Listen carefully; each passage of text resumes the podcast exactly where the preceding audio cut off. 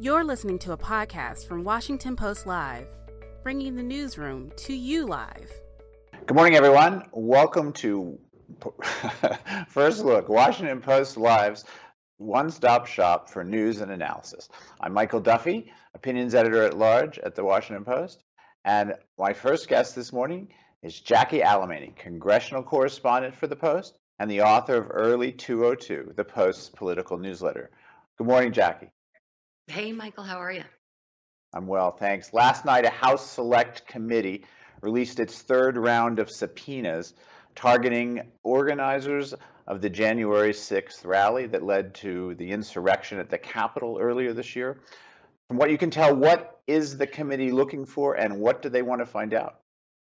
Yeah, Michael, there's been no shortage of news coming out of Capitol Hill this week. On top of all the debt ceiling fracas, the January 6th committee has been busy at work. They released their third round of subpoenas yesterday, targeting some of the lead organizers behind the Stop the Steal rally um, that preceded the violent insurrection on the Capitol on January 6th that included lesser known names like Ali Alexander, the far right provocateur and organizer of Stop the Steal, along with Nathan Martin, whose name um, was inexplicably, according to him, on the permits applying for the event space on the Capitol, um, listed uh, his email, his number, and his contact as a representative of the One Nation Under God, um, which is uh, uh, somehow related to Stop the Steal, although those ties are still very unclear. And the third um, subpoena went to the Stop the Steal LLC, which uh, as far as we know at the moment, was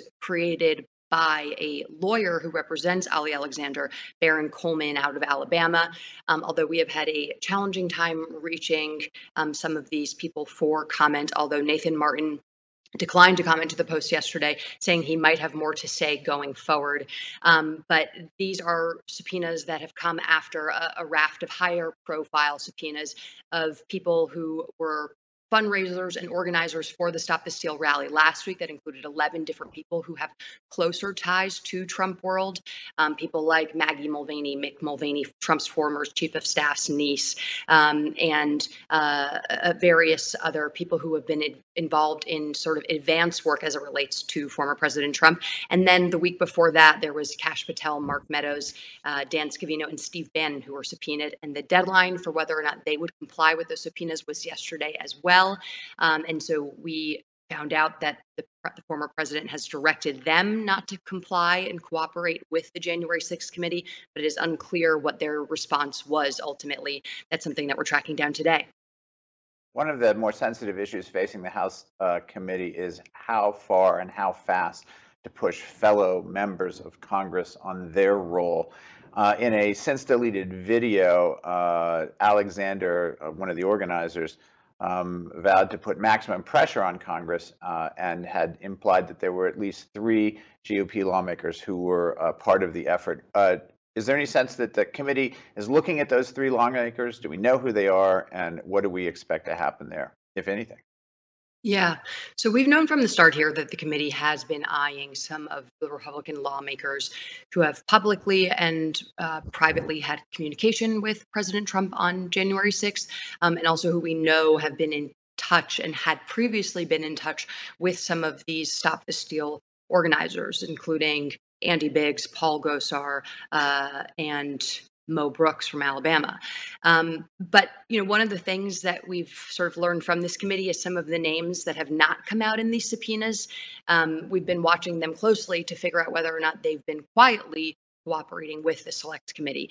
We have yet to nail down uh, or hear from the committee at all with regards to whether or not they are in touch with these lawmakers but um, from again from from the start there has been an interest in getting in touch with people not just those those three from arizona and alabama but also people like uh, house minority leader kevin mccarthy jim jordan um, people again who were on the phone and uh, publicly acknowledged that they were in communication with president trump throughout the day uh, throughout the insurrection to get a better sense of, uh, at least in the view of committee members of what those communications were like, what was discussed. Um, that's why you saw the committee uh, file a records request with the National Archives asking for these documents uh, between the White House and um, whoever really the president communicated with that day, but uh, particularly lawmakers or people in the Pentagon, um, especially as it relates to abuses of emergency powers, whether they're looking for things like did Trump seek to invoke the Insurrection Act? Did that come up in any emails? Did that come up in any conversations? Um, but, you know, as of yesterday, at least, we are unsure um, if those documents have made it to the congressional committee, the select committee um, yet, uh, but um, again, something we are tracking very closely here. Uh, 48 hours ago, Jackie, it seemed like Congress was uh, uh ready to take uh, the U.S. government and its uh, credit around the world right to the brink, and clearly something has changed. What happened? Yeah, in a funny turn of events, um, depending on who you talk to, either Mitch McConnell caved or Democrats came to an agreement and really kicked the can down the road to December as the Senate voted 50 to 48 to raise the country's debt ceiling. But that only goes through early December. So it spares Washington from financial catastrophe for right now. Um, but this is something that's going to have to be litigated yet again and actually could be potentially even more devastating to the US economy um, as the debt ceiling deadline in December is now going to be on the same deadline for uh, funding the federal government because that's when that runs out as well. Um, so this is uh, definitely a, a, a live story. We know that Democrats really did not want to do this through reconciliation. They're still insisting that. But I think what this process and, and what yesterday's vote showed was Republicans sort of calling bluff on Republic on Democrats' excuse that they didn't have enough time to do this through reconciliation because now they've got a whole month. Um, but you know, Democrats would say they called bluff on Mitch McConnell, uh, Chuck Schumer taking a victory lap last night, basically essentially saying that Republicans capitulated to Democrats in this stare down. Jackie, did you see in the week since uh, last week's near-death experience, uh, has there been any progress on uh, among Democrats in reaching agreement on either the size of that eventual reconciliation bill uh, that you can see? Has there been any progress? Yeah, so that's that's something that has been concurrently um, being negotiated with Democratic lawmakers as they were scrambling to stave off default and financial catastrophe. Um, we know that Senator Joe Manchin, who has been really integral uh, to this process, or I guess maybe some progressives would not describe him as integral, but perhaps more of an impediment as him and Kyrsten Sinema have been the holdup for this $3.5 trillion package. We know that it's potential, it's most likely this final number on reconciliation is most likely going to come down, um, probably something closer to 2.1, between 1.5 trillion and 2.1 trillion is what we heard from Joe Biden this week. Uh, but what exactly those details look like is very much um, a work in progress. It's something that lawmakers are, are hashing out uh, day in and, and day out as they realize that it's important for this to now probably get done before they have to deal with the debt ceiling because they do not ultimately want to have to do the debt ceiling through reconciliation and put a giant trillion dollar number on the final bill. All right. Thank you very much, Jackie, for sharing uh, the updates. I look forward to talking with you about this in the future. That was Jackie Alemany, congressional Thanks, correspondent Michael. for the Post. You bet. And the author of our Early 202 Morning Political Newsletter. Uh, I want to continue uh, uh, a look at all these developments with our opinions columnists and joining us now uh, on the opinion side of the Post, uh, Deputy Editorial Page Editor Ruth Marcus and columnist Jennifer Rubin. Good morning, Ruth. Good morning, Jen. Morning. Hi. Hi, guys. Hi.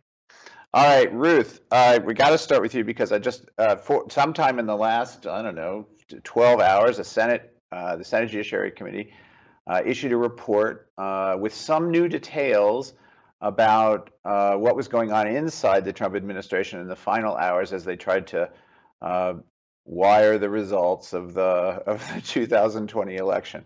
Tell us what we've learned so far this morning, if you can.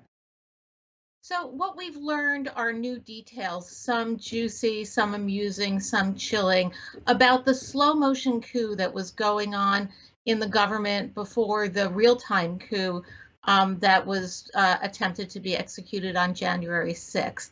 And what we really learned are details about uh, Jeffrey Clark, this previously obscure uh, Justice Department official who was trying to basically oust Jeffrey Rosen, the acting Attorney General, and be, and uh, so that he could help President Trump use the Justice Department as a mechanism to overturn the election. I'm going to give you two quickie things. One is mm-hmm. the magnificent scene buried in the uh, interview transcript that I poured through yesterday, which is they're heading over to the White House for a last minute meeting on January 3rd, Sunday evening, uh, with the president to see which one he's going to pick.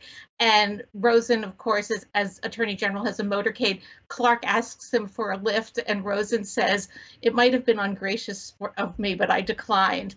Trump opens, that's the funny part. The chilling part is Trump opens the meeting with the statement well, one thing we know about you, Rosen, is you're not going to help overturn the election. You're not going to do anything to help overturn the election. This is an unbelievable thing to be said by a president to an acting attorney general in the Oval Office. And we really need to learn more about this. In particular, we need to learn uh, from Jeffrey Clark under oath. He has not been subpoenaed by the January 6th Commission. He has not been subpoenaed because they don't have the power to do it by the Senate Judiciary Committee. We need his testimony.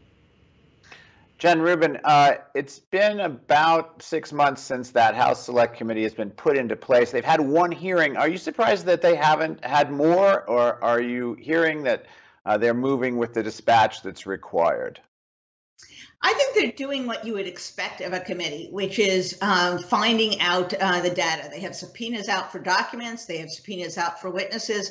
And, you know, the old adage that a lawyer never asks a question he doesn't know the answer to is very true of hearings. So I think um, what is uh, heartening for those of us who really want to get to the bottom of this is the scope of their investigation. And they clearly understand that January 6th was not an isolated event. This was the last chapter, not the first, um, in a whole series of actions that really were an attempt to overthrow the election and to stage a coup. So I think they are broadening their search. They're working their way up from the insurrectionists and down from the president. Um, and I'm rather heartened actually uh, with the scope. Now, as you said earlier, um, some of these witnesses on instruction from the president um, are apparently not going to respond to the subpoenas. Um, we're going to now have a fight in court over uh, whether those people are in contempt or not. Um, there really is not an executive privilege that a former president can claim. So it's going to be interesting to see what arguments, if any, um, they present to a court and whether these people, frankly, are willing to pay either a civil fine or even see jail time um, if they're going to follow Trump's and Trump's lawyers' suggestions. Uh, Ruth, speaking of the court, you wrote a column last week that the U.S. Supreme Court was facing a crisis of legitimacy. That is not something we expect court watchers like yourself uh, to write, uh, much less, uh, you know, uh, perhaps return to. What's going on? Well, what's going on um, is they've got votes to spare uh, on the conservative side.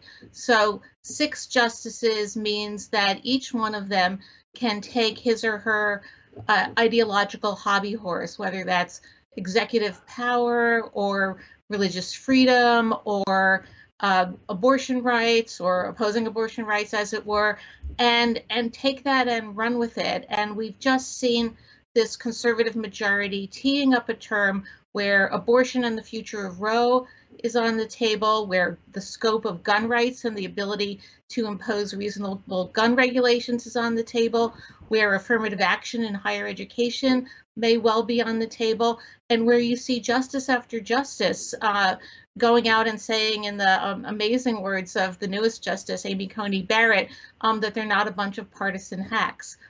Uh, that they may not be a bunch of partisan hacks, but they're doing a lot of things that have a lot of people uh, ac- across the ideological spectrum uh, concerned that they're just using their muscle to get what they want. Jen, you probably saw in Ruth's column that the Supreme Court's polls, its approval ratings, have pretty much been cut in half uh, over the last couple of years. Um, we don't think of the Supreme Court being subject to public approval, and yet uh, it clearly is facing a declining approval ratings. Uh, uh, is that something we want the justices to care about or not? Well, whether we want to or not, they do care about. And we've seen this remarkable parade of justices, uh, including Justice Breyer, who just wrote a book, um, Justice Thomas, Justice Coney Barrett, um, Justice uh, Alito, come out with these very defensive, uh, prickly uh, remarks in public places, some of them in partisan settings, saying, in essence, we are not partisan hacks that tells me that they are very concerned about their legitimacy. We know the Chief Justice is very concerned about the institutional credibility of the court.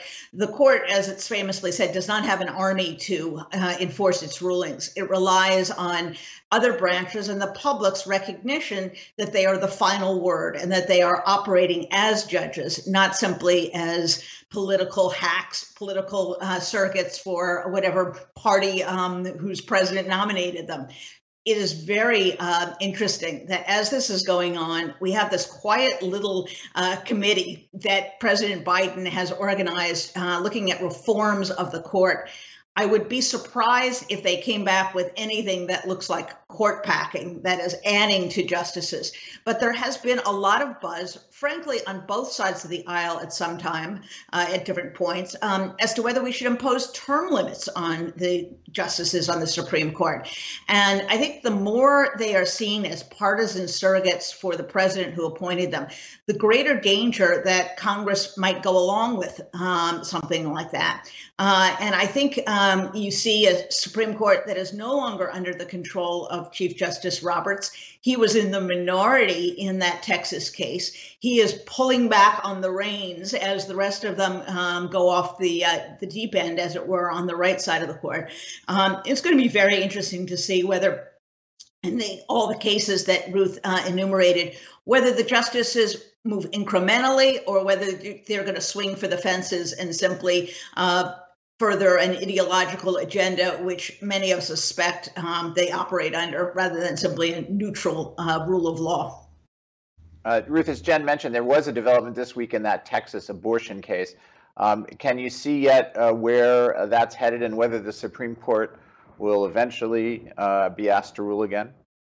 Uh, yes, is the quickie answer. Um, this was a ruling by the same judge who had been blocked from continuing with the private um, effort to block the Texas abortion law. This was a case, um, very interesting case, brought by the Justice Department under Attorney General Merrick Garland, who argued that the rights of the United States um, were implicated and that the United States had the authority to go to court to vindicate the rights of women in Texas whose constitutional rights were being violated by the Texas law.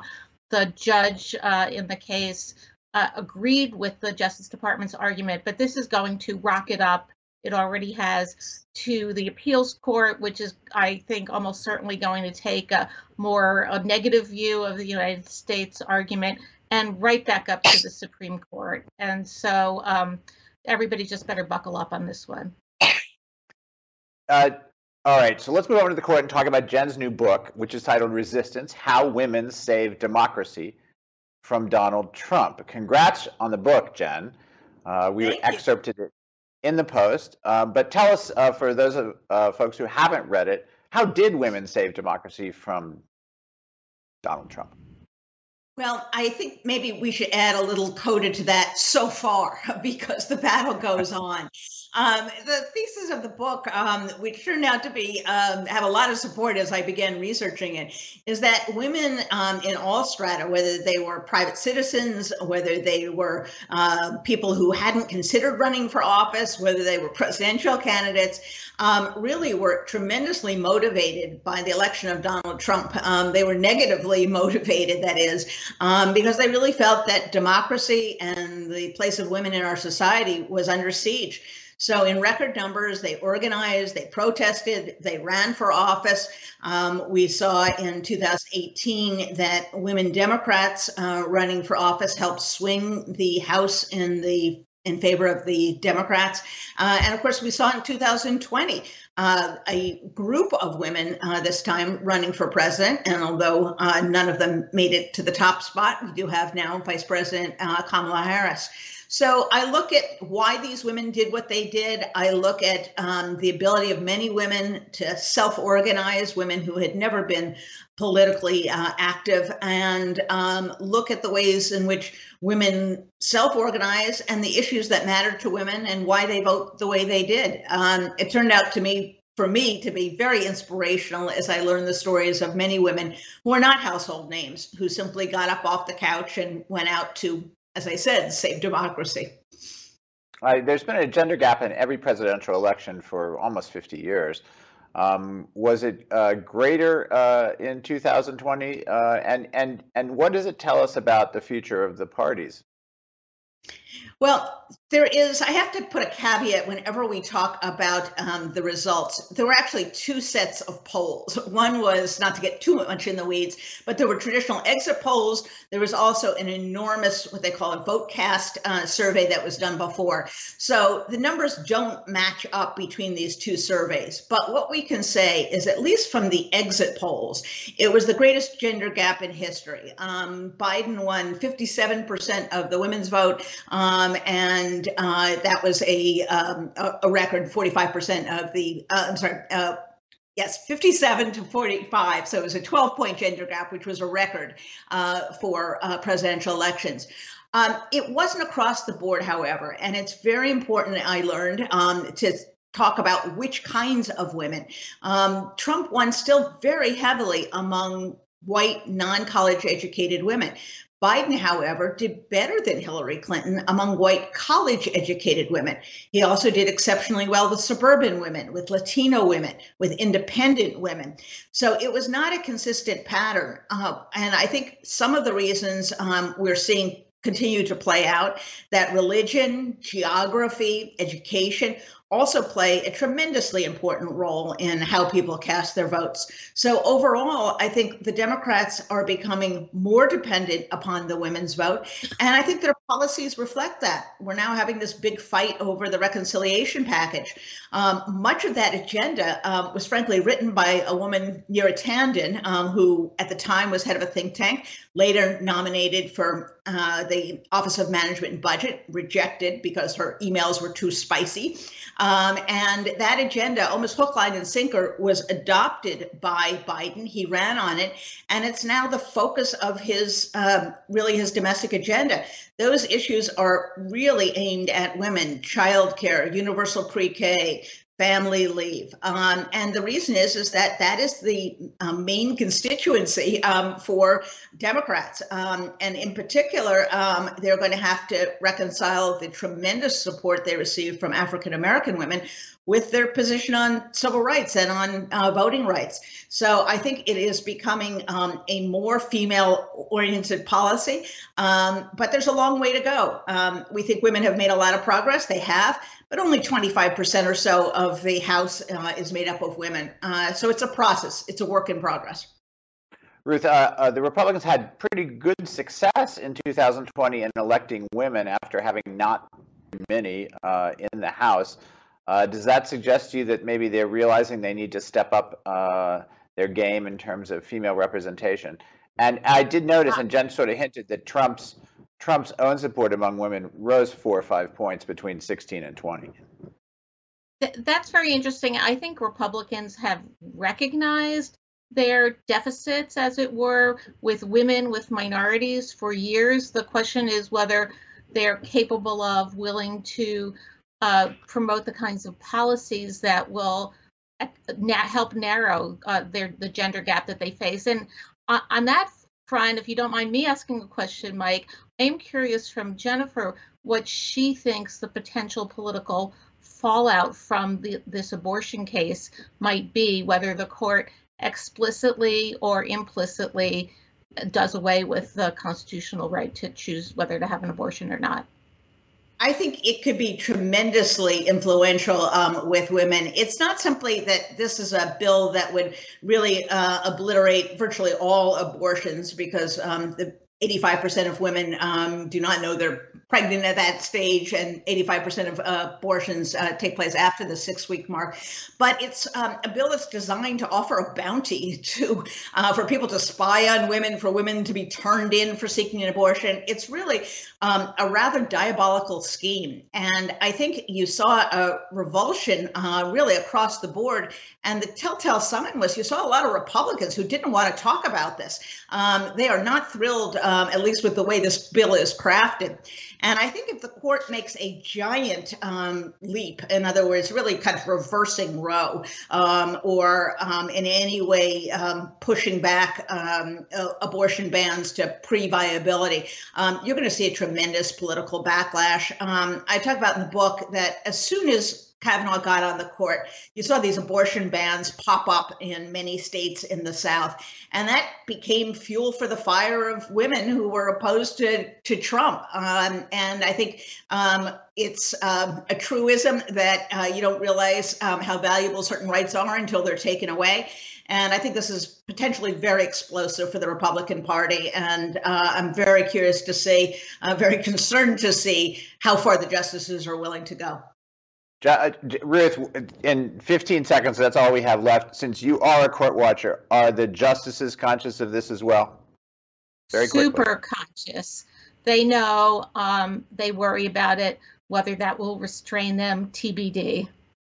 Right. All right. Thank you both. Jen, Rubin, Ruth, Marcus, thank you both for joining us this morning. Thanks to everyone watching. To check out what interviews we have coming up, please head to WashingtonPostLive.com to register and find out more. Thank you very much and have a great day. Thanks for listening. For more information on our upcoming programs, go to WashingtonPostLive.com.